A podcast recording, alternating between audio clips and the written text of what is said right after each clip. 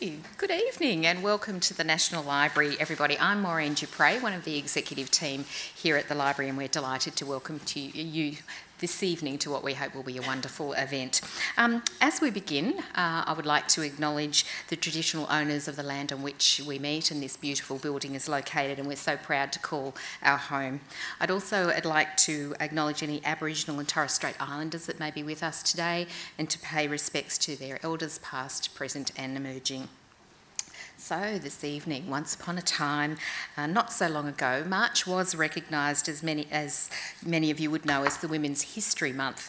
Um, in recent years, International Women's Day has established itself as a real presence in our life on the 1st of March. And here at the National Library, we are committed and delighted to be collecting, preserving, and sharing the histories and creativity and achievements of Australian women. So, this evening, we're actually delighted to welcome, and I think might be welcome back. I think, yes, um, Clare Wright to the library, um, Associate Professor in History at La Trobe University. Clare, as many of you would know, is an award winning historian and author who has worked as an academic, a political speechwriter, histor- historical, as I nearly said hysterical, and that would not be good, would it? so um, I'll correct that with a historical consultant and a radio and television broadcaster. Her book, The Forgotten Rebels of Eureka, won the 2014 Stella Prize and the 2014 NIB Award for Literature and was shortlisted for many other awards. In her most recent book, Your Daughters of Freedom, Clare Brigin brings a lifetime uh, brings to life a time when Australian democracy was the envy of the world and the standard bearer of progress in a bright new century. Hmm, be interesting to get some commentary on things now, but I'll probably leave that to, to Genevieve to do. So, joining Clare this evening, many of you will know, um, and I think many of us quite love, and I feel like I've, my children have grown up with you a little bit, I think, on the radio over the years. It's uh, Genevieve Jacobs, who's always a delight to have here at the library, and will be leading us through what I hope is a wonderfully entertaining conversation with Clare this evening. So, please join me in welcoming both Genevieve and Clare.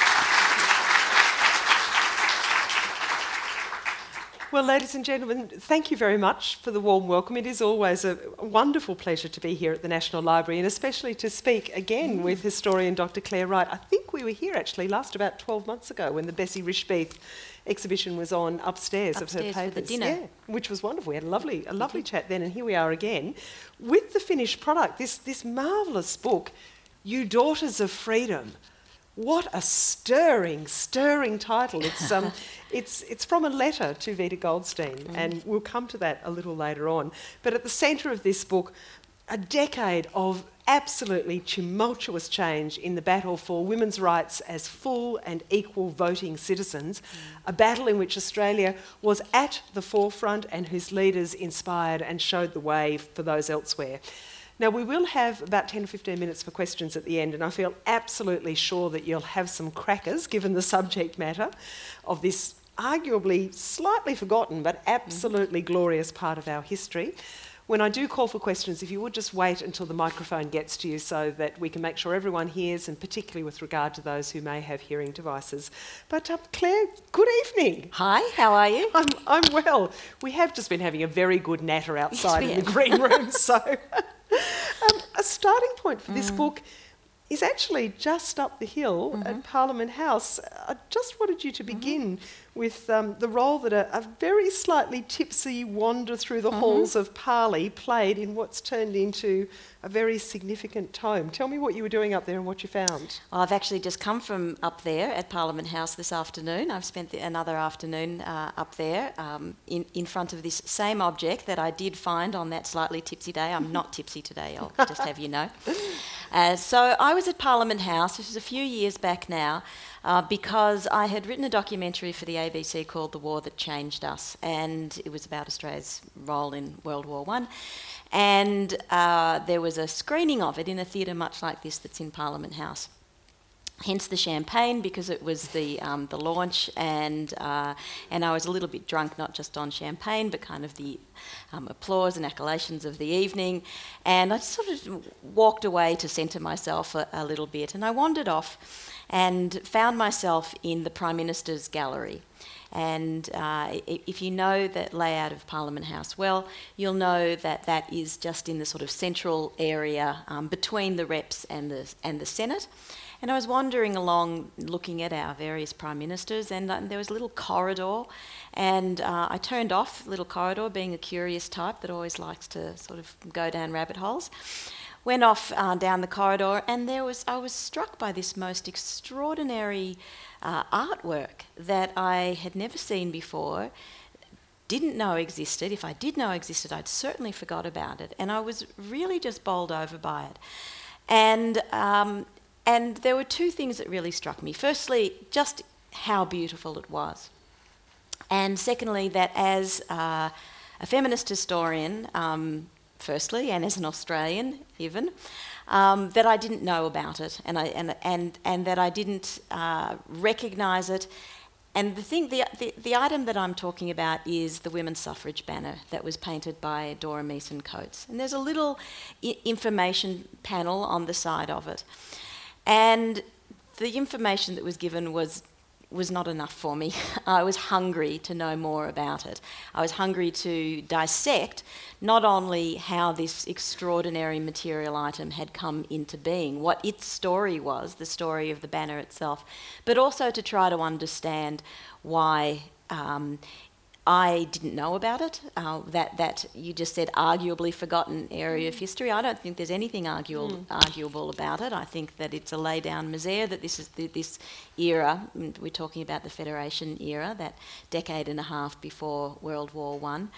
That that era is a forgotten era in our um, his, in our national historical consciousness, and so I wanted to find out more about the banner itself, about the woman who painted this extraordinary thing, and, and to understand my own ignorance um, as a way, in a sense, of making up for it.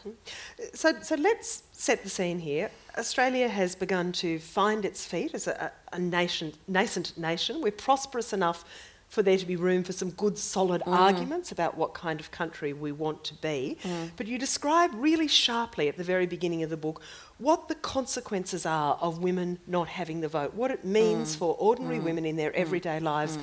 that they are not allowed to vote. Yeah.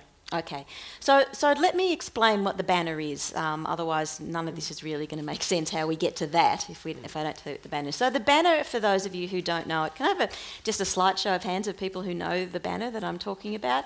Great. What a good Canberrans I know, good Canberrans. okay, it's probably not quite um, a representative sample um, of Australians, but um, so so the banner, the women's suffrage banner, shows um, Mother Britannia and daughter uh, Minerva, uh, representing Britain and Australia.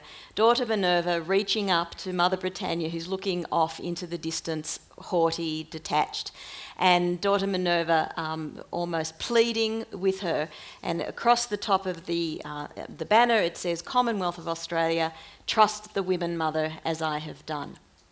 So the reference there is that Australia um, had given women the vote or I'd like, that's actually not the phrase I like to use. Australian women had won the vote, a much more active um, uh, way to describe that decades and decades of struggle to, for the enfranchisement. And they had done so well in advance of the rest of the world, including Britain, the, the, the, the, the neighbour who they were most concerned to influence their political development because they felt they were part of the imperial family, as the allegorical nature of the mother and daughter in the painting shows, and that Australian women felt that they had a duty and an obligation to help their um, what they called less fortunate British sisters. And so, in order to tell that story, the story that I discovered the banner was about, um, I, I, realised that um, what I needed to do was to go back and tell the story of how Australian women had actually won the vote in the first place. Because it's not um, a familiar enough part of our, our, own history for me to take um, to assume that people understand what that fight was about. So that takes us to your question roundabout way. So women didn't just want the vote because it was a matter of um, political equality and justice. That was one reason, that kind of what you might call that more um, uh, an aspect of political philosophy, you know, that John Stuart Mill had, had written on, on liberty, on the subjugation of women. So it was, you know, a tenet of liberal philosophy in the 19th century that women should be enfranchised as a, a matter of equality. But for, for most women, and certainly for the women who were the campaigners for the vote, it went beyond it being, um, you know, symbolic or philosophical.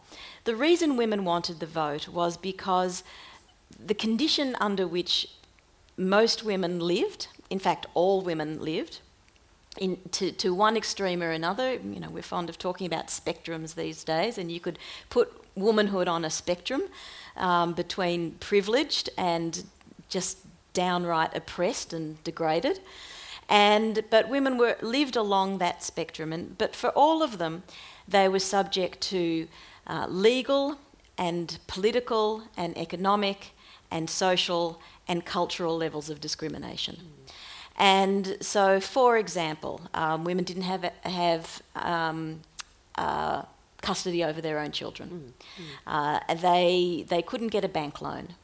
Um, they uh, only a very few of them could get any form of education.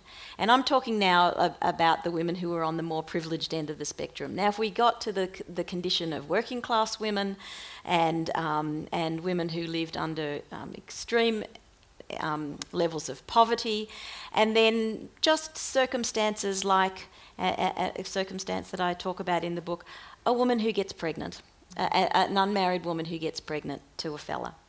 Now, a woman in the 19th century for whom that happened to was a fallen woman. Essentially, her life was over. She didn't have access to any way of getting rid of the baby um, or aborting that, um, that pregnancy that wasn't safe.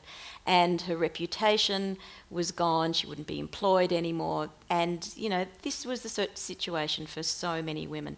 So, th- this. Um, pyramid of circumstances of women's um, degradation led women who were in a more privileged position to want to change that situation. And they couldn't change the conditions of their daily lives because they had no power to do so because they didn't have the vote. Mm. Mm. So the vote was, as Vida Goldstein, the leader of the Australian suffrage movement, said, the right that covered all other rights. Mm. That until you had that ability to influence the political process, there was nothing that we, women were always going to be in chains, mm. that they were always going to, to live under one level of slavery or bondage or another. Mm. And so that is why the vote was such a precious commodity and, and why women laid down their lives for it. So we've got, we've got uh, in this book both the Australian struggle, that victory, and then what happens mm-hmm. Internationally. Five outstanding mm-hmm. women Vida Goldstein, Nellie Martel, Dora Montefiore, Muriel Matters, and Dora Meeson Coates. Mm-hmm. Very different in their characters. Mm-hmm. Vida Goldstein's portrayed as having this sort of rather magnificent womanliness about her, and, and Nellie Martel, who's also a huge campaigner, annoys the living daylights out of almost everyone she comes across. There's a headline in The Truth bellowing, who is this Martel woman? Which is you know, one of the great headlines of all time, probably, if you were that Martel woman.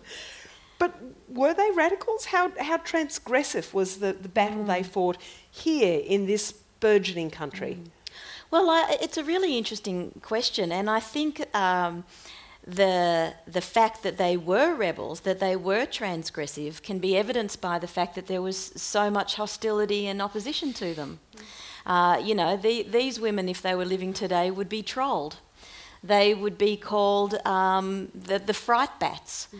You know, they, they would be the ones that people would be, be like our, like the women who are um, destroying the joint, who are pushing up against uh, the, the, the, still the boundaries that women live um, under today. Uh, women who do that are viciously attacked and, and their voices are attempted to be shut down. Mm. And that's exactly what happened to, the, to these women. So they were uh, one of the reasons that um, I wanted to follow the lives of five separate characters and not say do a biography of Vida Goldstein or just follow one, one other single character through was to show the breadth of the movement that they, that, that they that women who fought for suffrage firstly it's very important to realise that it was a collective movement. The struggle was uh, one of collectivity, of women, um, as the British suffragettes, the phrase they like to use, fighting shoulder to shoulder. Mm. And, and in Britain in particular, that meant across class. Mm. That women from the factories and from the mills were there on the streets uh, with women who had never been out of their parlours before. and and that they were taking to the streets together in, in mass demonstration. So it was really important to show that, that these victories were not achieved by individuals. And that's often the problem with um, writing history, is that the focus on one single person in, in biography makes it seem like change happens because you have a, an individual single catalyst. Mm. Um, whereas um, I am a great believer, and I think history does bear this out, uh, that, that um, that real change, real progress is made through collective struggle. And I think uh, I, cu- I couldn't follow every single woman, obviously, who was part of this movement, but it was important to showcase a number of them. And also to show that they were very different, mm. that, that, that they, there was no type in a mm. sense. Mm. Uh, and, and I think that by following these characters through, and as you'll know, it's a work of narrative nonfiction, we, we follow their stories um, and we follow it in their footsteps because I write, the, the way that I write is to write from the primary sources up.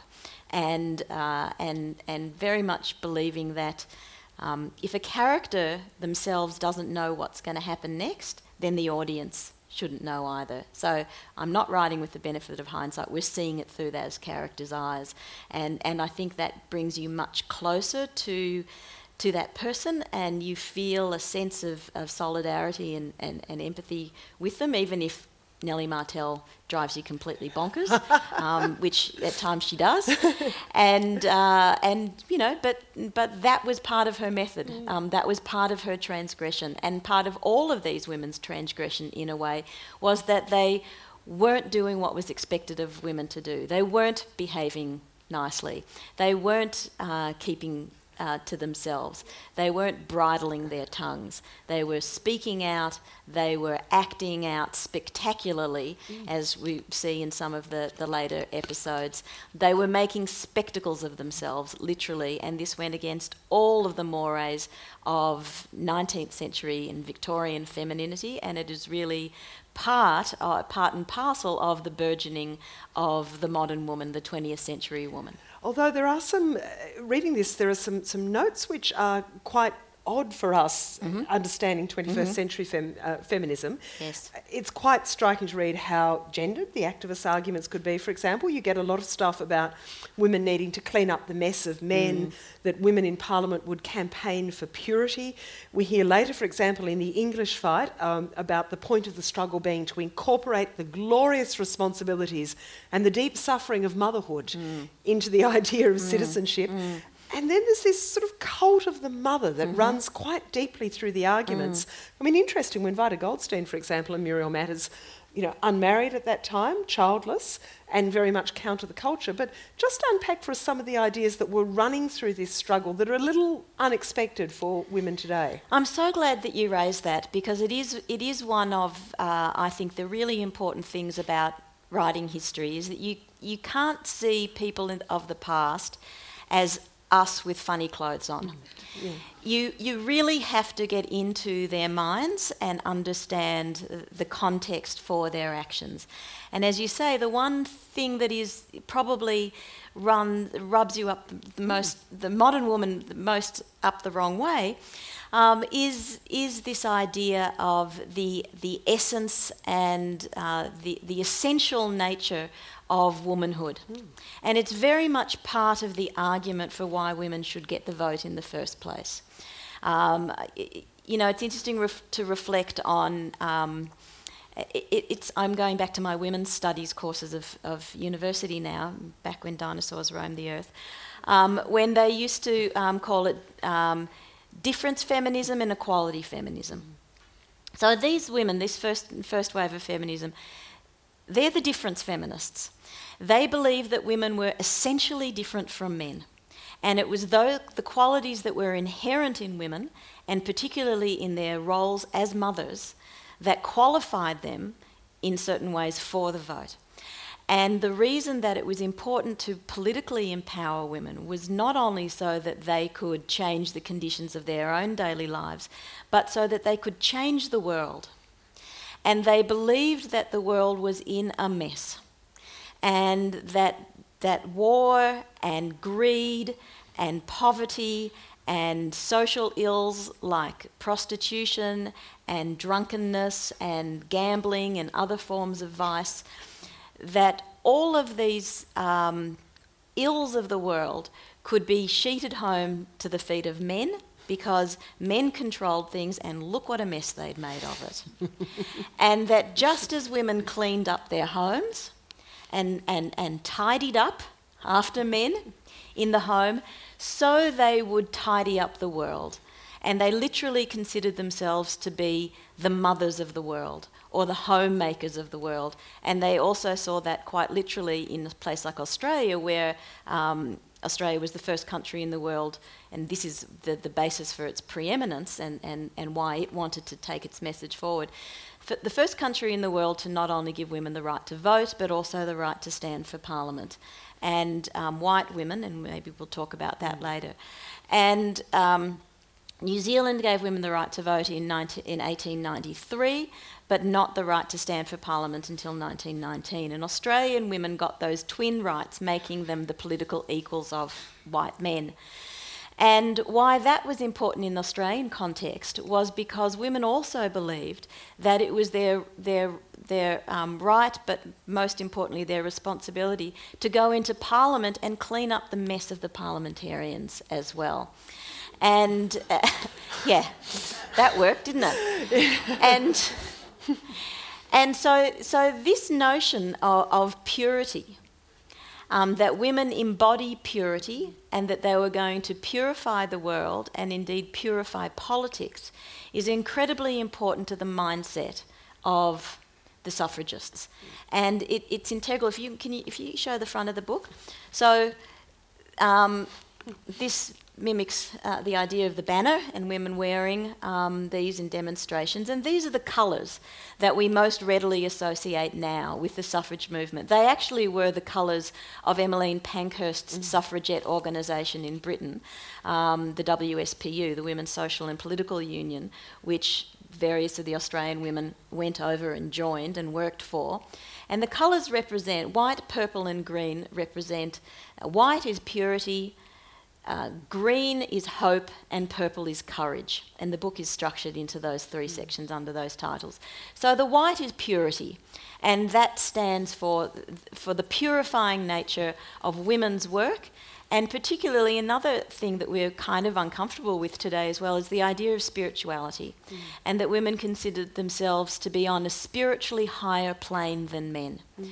Uh, and that in order to have uh, a real in, that the part of the mission of the 20th century was going to have a more enlightened future that that lightening process quite literally whitening the world was going to happen through women's spiritual um, advancement. And then you know don't get me started on on the way in which whiteness is very literally about racial purity well, let's, as well. Let's just mention that All right, briefly. get me because, started on yeah, that. Let, let me get you started on it because uh, there are plenty of questions about which women, about race and class. That that does come mm-hmm. into this debate, and I, I, do want to give us plenty of time to talk about mm-hmm. what happened in England, yes. which is very dramatic and very exciting. But just briefly, mm-hmm. this idea about which women yes. could vote.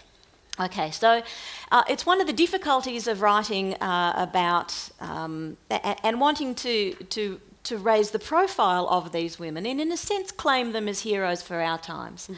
And, in, and certainly to claim them as, as heroes of our nation.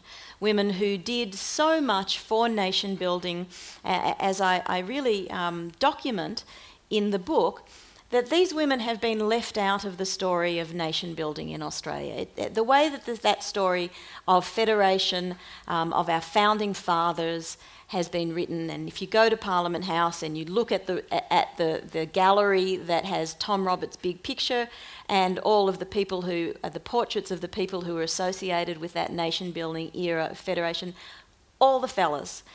Whereas women were actually crucial um, in their campaigning, in their legwork, in their petitioning to the nation becoming into existence in the first place. And also writing women's suffrage into the Constitution, mm. uh, essentially. It's not in those words, but th- let me tell the story of, of how that happened. Now, you know, I want to bring that to prominence, and because I think that it is really important to tell that story of the way that feminism and federalism were intertwined. This isn't women's history. I'm not writing women's history. I'm writing national history. I'm writing political history. And until we see those two things as one, women's history is, or, or the story of what women women have done and their achievements is always going to be seen as being a footnote, mm. something kind of picturesque and niche, but mm. not actually central to who we are. So that's part of, uh, of the story that I tell.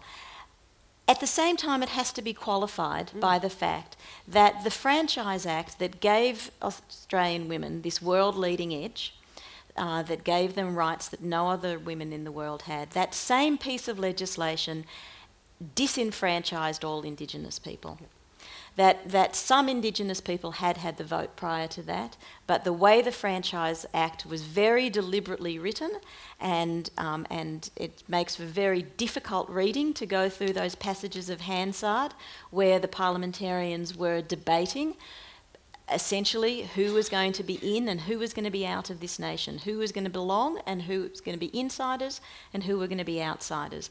And the language that they use to justify why Indigenous people didn't deserve to be included as citizens in this nation is very difficult to hear to modern ears, and I'm not going to repeat it tonight, but you can read it in the book. Um, warning to our politicians Hansard is there. Historians in 100 years' time will mark you responsible for the things that you say because we're nerds and we read this stuff. And, and these, these people, I, I give them a, enough rope. So, the very same legislation that took gender out of the equation in terms of national belonging inserted race as a qualification. And as we know, um, in, in hindsight, the, the, people at the time didn't, um, it, would, it would take until the 1960s before uh, uh, Indigenous people got their voting rights back and were indeed counted.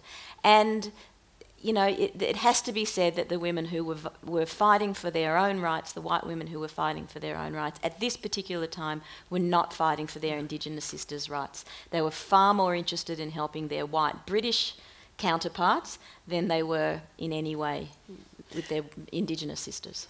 But this does take us nicely to the international mm-hmm. scenario because the entire battle that had gone on here in Australia was viewed as the kind of most extraordinary social experiment. There was great astonishment that the progress was made not in the US, not in Europe, but, but here in Australia.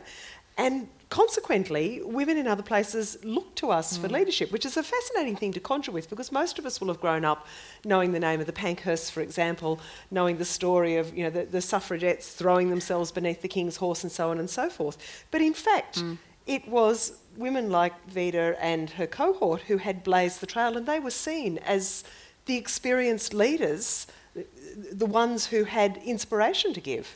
Genevieve, this was the most fascinating discovery, I think, for me in the archives um, that this, you know, um, journey that wanting to understand more about Dora Meeson Coates' beautiful banner ended up taking me on.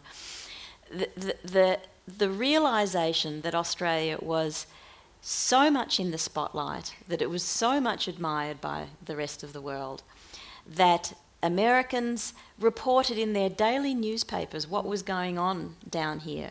That when the Franchise Act was passed, there were headlines emblazoned across you know, the New York Times and the Boston Globe 800,000 Australian women enfranchised.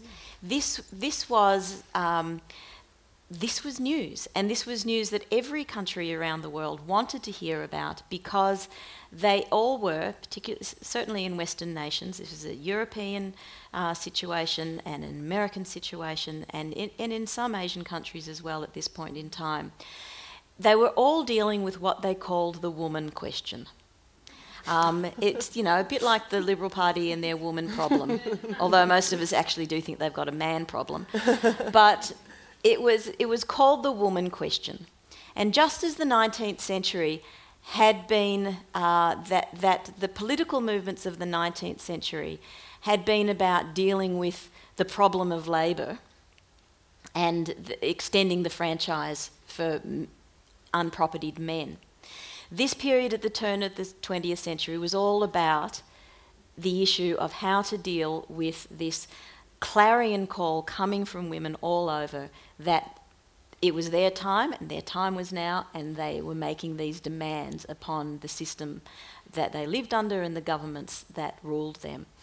And so the fact that Australia had come up with this solution, uh, which all of the anti suffrage um, arguments up to, to this time and for decades already, um, up until the turn of the 20th century, had been about, you know, they, they were the kind of the sky's going to fall arguments. Women will stop wanting to have babies. They'll stop getting married. They will become unsexed. This was the term that we used, by which they meant they will become manly women.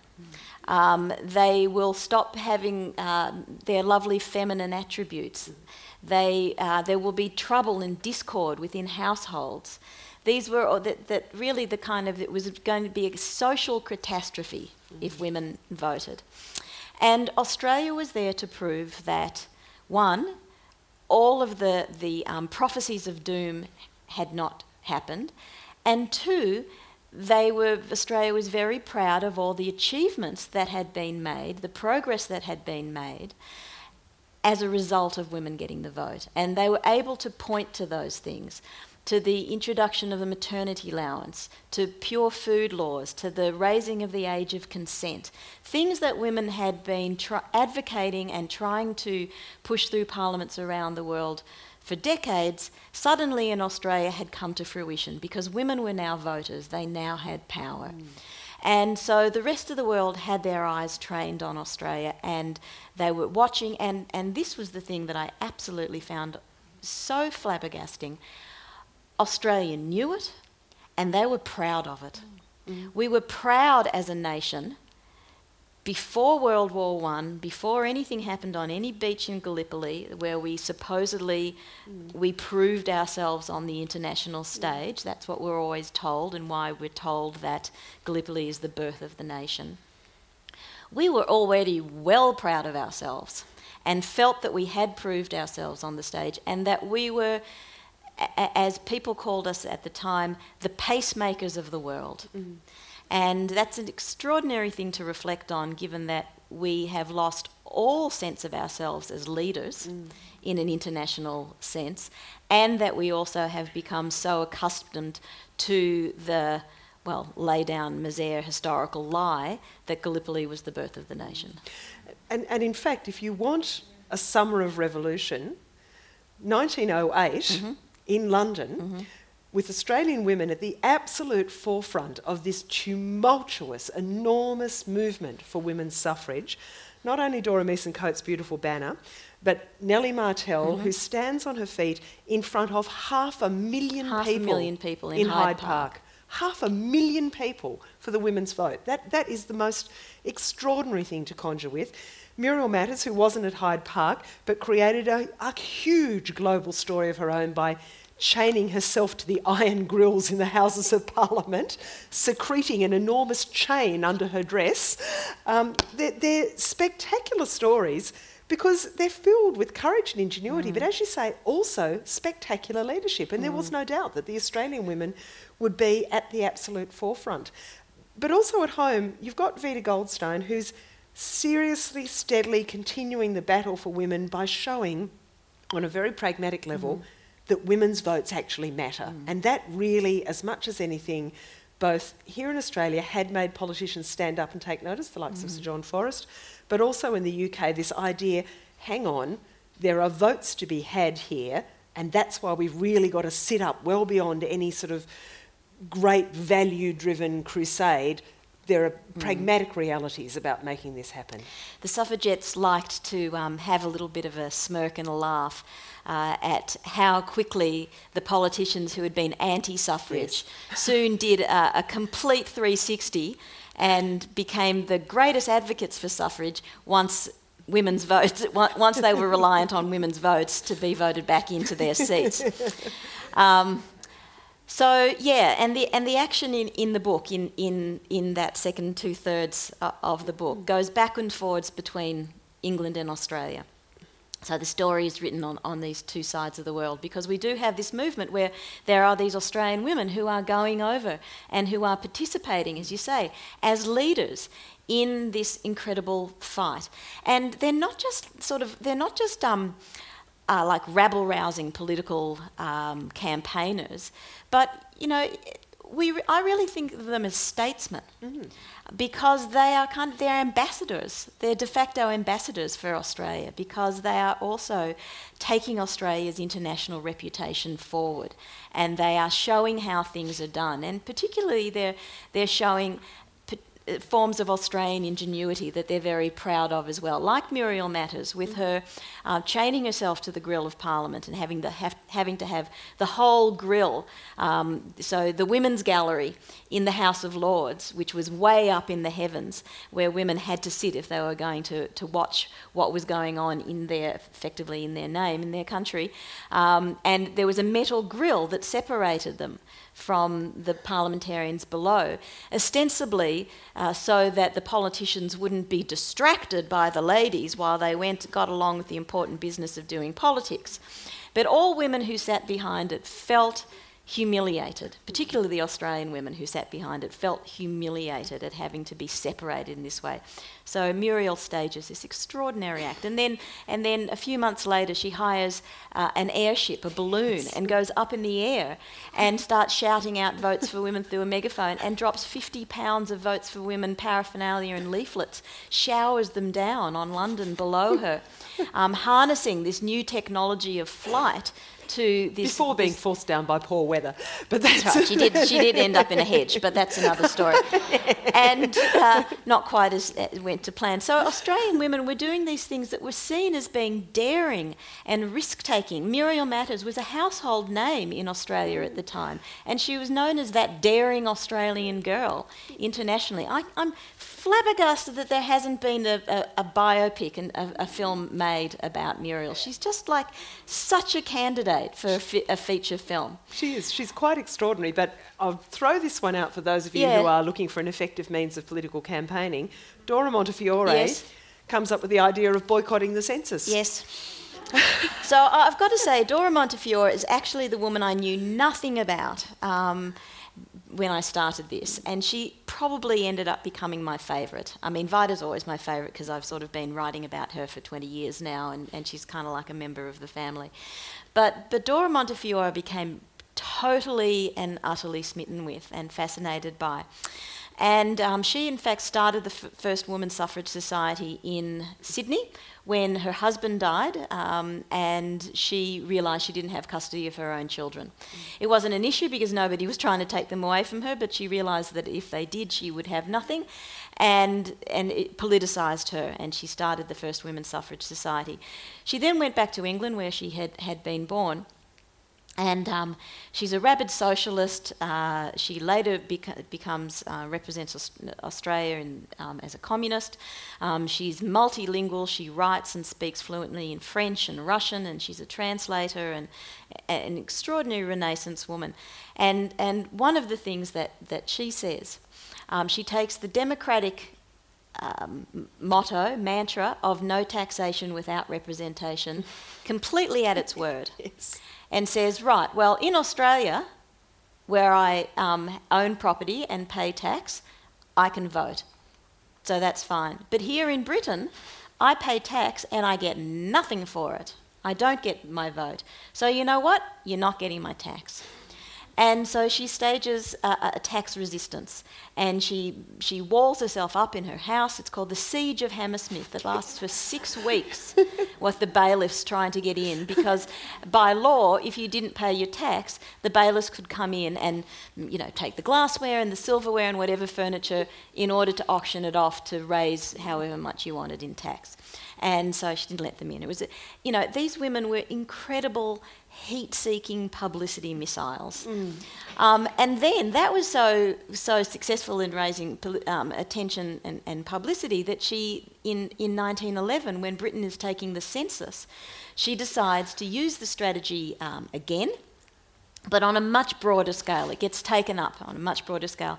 And there's a national boycott of the census where women are encouraged to just not be at home that night on census night.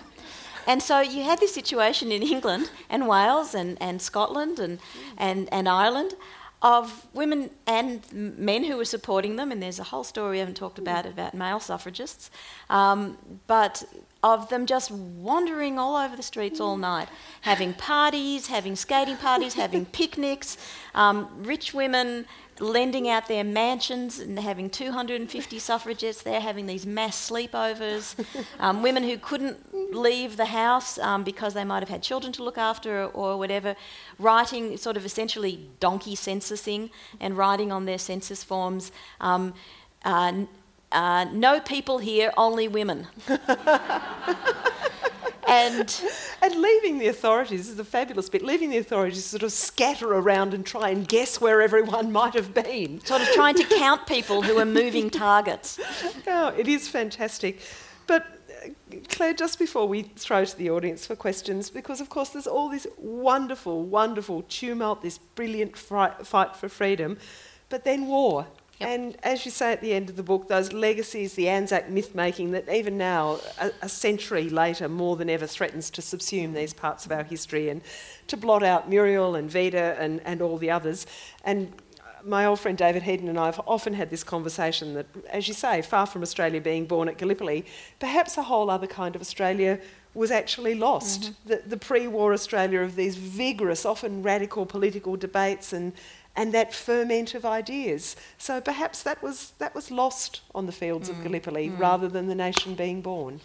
It was, and, and you know, I understand the, the, the sentimental and the effective um, not effective, affective mm. reasons why uh, Australians are um, attached to the Gallipoli story, and you know, 60,000 people being killed, um, young men being killed out of a, a, small nation at the time.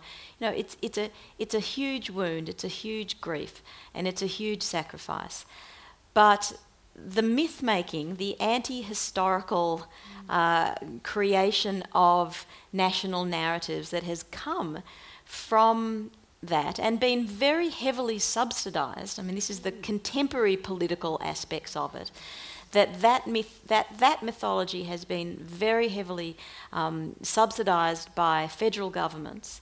Uh, and, and that the militarisation of Australian history means that these other stories, as you say, they, they, they just get blotted out. It's like, it's like the Great Wall of Anzac. You know, you can't see over it or under it or around it. So, so the other stories that are there to be told, and particularly this one that is, that is so positive and so optimistic in so many ways, a time when Australia was proud of itself for being a progressive nation. Um, that it felt that it held the solutions to the world's problems. And and that this idea of ourselves as a nation that could embolden us now, that could make us uh, more international risk takers on the world stage, that could lead us to find more, more um, innovative solutions to modern ills, like you know, thing, things that we might now consider to be what troubles the world the most, in the way that the woman question did at this time. Um, you know, things like the refugee crisis and, and climate change, the great moral questions of our age, as women's fra- enfranchisement was the great moral question of the turn of the century. That maybe we could find solutions and feel more emboldened and more confident of ourselves to do that if we had a sense of um, this heritage, of this, this democratic legacy mm. of the people who fought so very hard for it at the time, men and women both. Mm. And, and as you say very beautifully at the end, before the Sons of Empire died on a beach at Gallipoli and rebirthed a nation, we were the daughters of freedom, and this was the story of us which made me a bit weepy when I read it actually. It's so beautifully expressed. Let's um, turn over to you for some questions. I, I hear lots of murmuring of agreement, so I'm confident we've got some questions in the room, and we'll go to you first and then for, further up. Yep. So, yes, you're on. Thank, thank you very much, Clare. It's so impressive what you've written.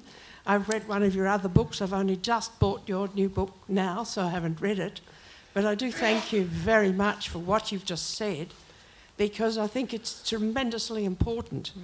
that you're actually writing, in this case, about very vital thinking that women put forward and it's been suppressed. It's, we're just finding out about it now mm. through your book.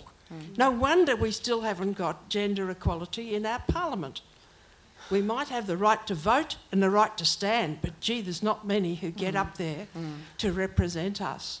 So, would you like to expand on what you see happening now in our parliaments? Uh, in the light of these wonderful things you said, the progressive yeah. thoughts and the, the position of equality for women in 25 words or less. uh, look, it, look, it's, it's been a very funny thing. Um, you don't write history because um, you think that it is going to have a contemporary resonance. Um, you know, that you don't go looking to the archive to find answers to questions and, and, and problems of today that you want to find solutions to. Because if you did that, you're not really writing history, you're really writing a manifesto or, or a polemic, and you're trying to, to find quotes from the past to, to, to buoy an argument.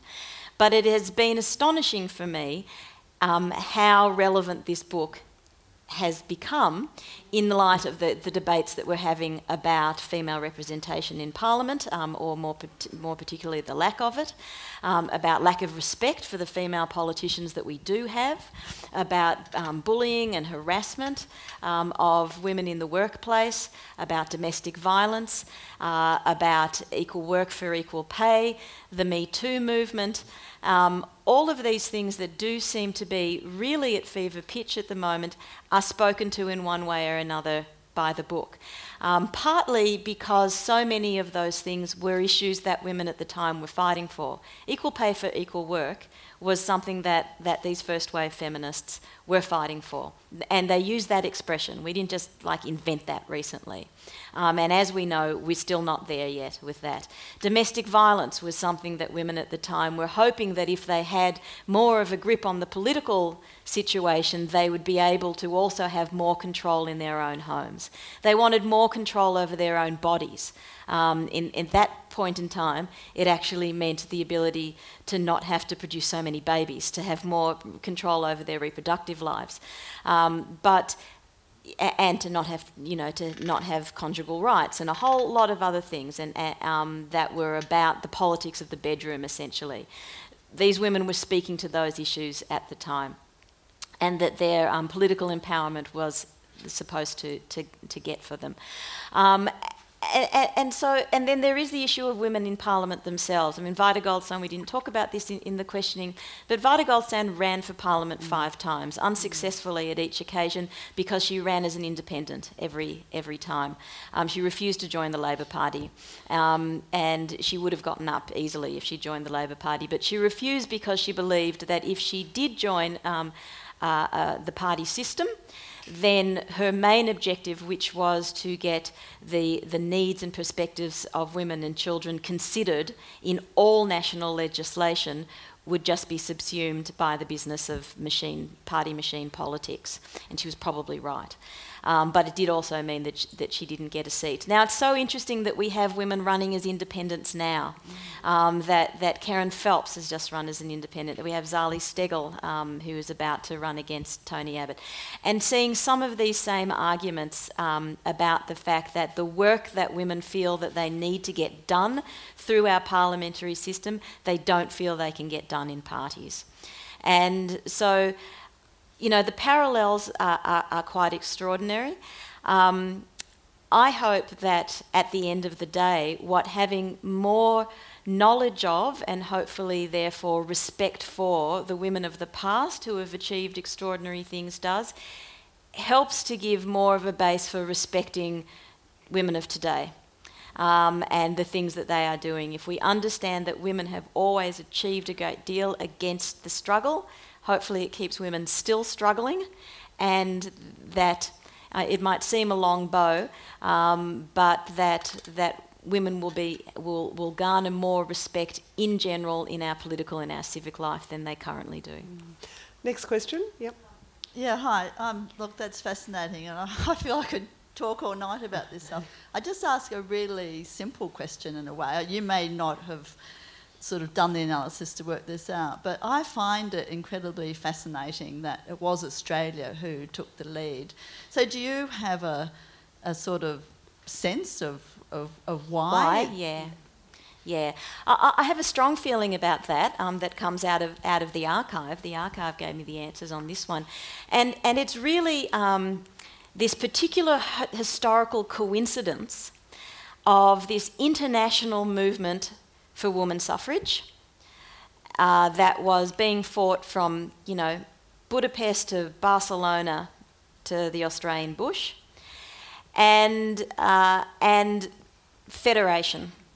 And what was going on domestically in Australia, which was that uh, the colonies were working out how they were going to federate and become a nation, and in that that that process, everything was kind of up for grabs, because they were because having to to to write a constitution um, means that you have to work out who's got what power. That's really what it what it's all about.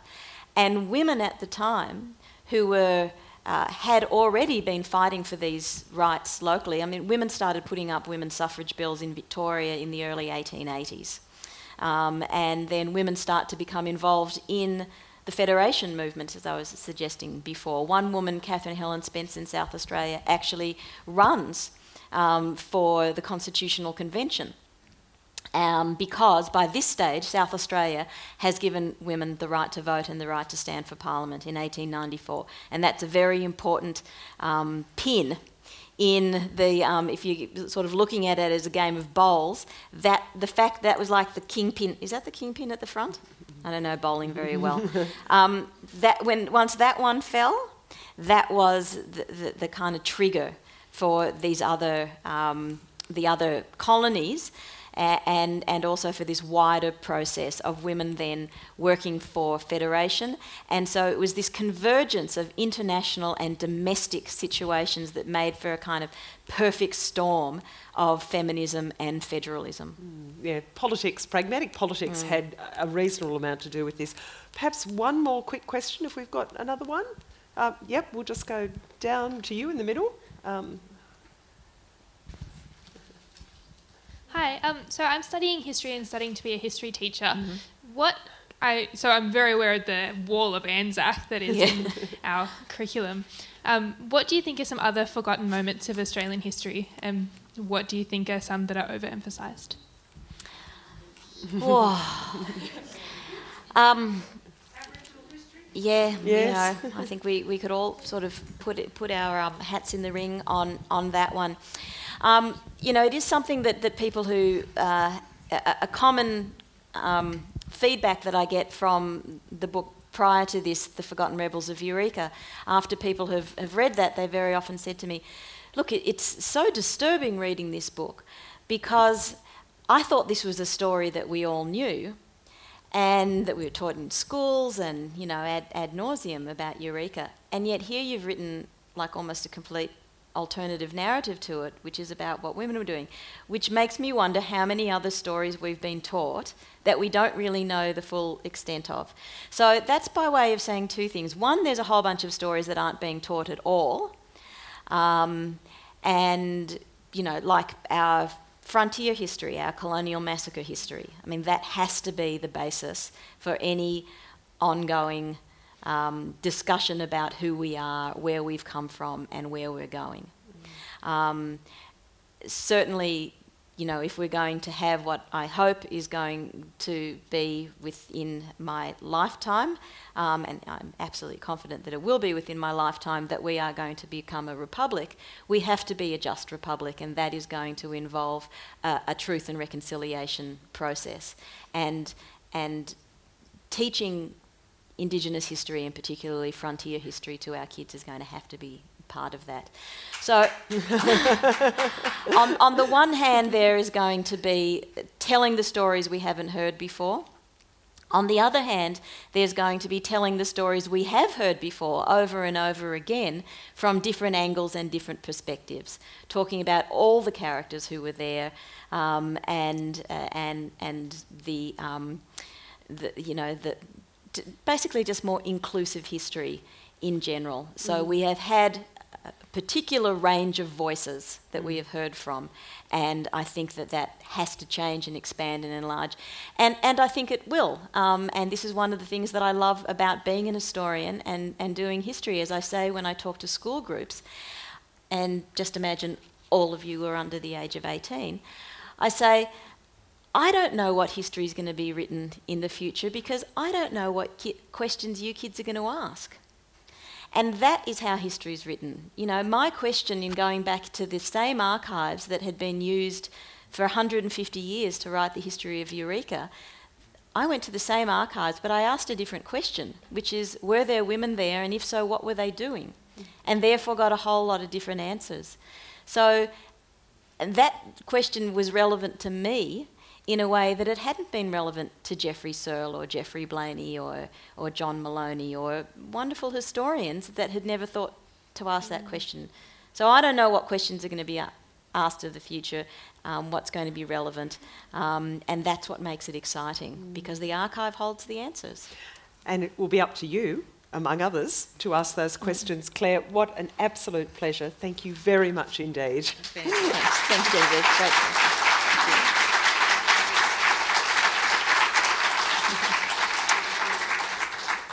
It's interesting. Um, here at the library, we talk about collecting today what's going to be important into the future, and I think that was just such a beautiful demonstration. And I love coming along to these sessions. There's always something new to learn. So, if you're interested in learning more and exploring more, we are the place to do it. Um, we have a wonderful collection of um, papers and ephemera about the suffragettes, and I'm going to need Clare's help to make sure I pronounce Bessie's surname correctly. Rishby. Rishby. I'm, I'm, going to let the experts do that. We've got the collection uh, which has um, papers from Vida Goldstein, Jamie Ned Lyons, Sylvia Pankhurst, collection of photos, letters, medals, embroidered banners and cloths, and papers relating to the International Women's Suffrage Alliance and the UN. So that would be, a, you know, a really fantastic thing to sort of dive into. Of special interest is the collection on the suffragette movement in um, England, which we've heard uh, about this evening, from 1906 to 1928 including Letitia Withels. Uh, yep, yeah. Hunger Strike Medal and Louise Cullen's Holloway Prison Brooch, which mm-hmm. sounds very fascinating. We are fortunate they're part of the uh, National Library's collection here, and a great deal of it is actually available online thanks uh, to our sponsors. So you can dive into that and also look online. So we would encourage you to do that. We would also encourage you at this point to join us for refreshments upstairs. Uh, the bookshop has its usual 10% discount on, on goodies, particularly um, uh, Clare is available too, I think, aren't you, to sign books, etc., and perhaps to ask some additional questions. So um, I've really enjoyed this evening and I very much hope you have. And thank you for coming to join us once again. And we look forward to seeing you at another event here at the library. And just finally, one last vote of thanks for a terrific session for Genevieve and Claire.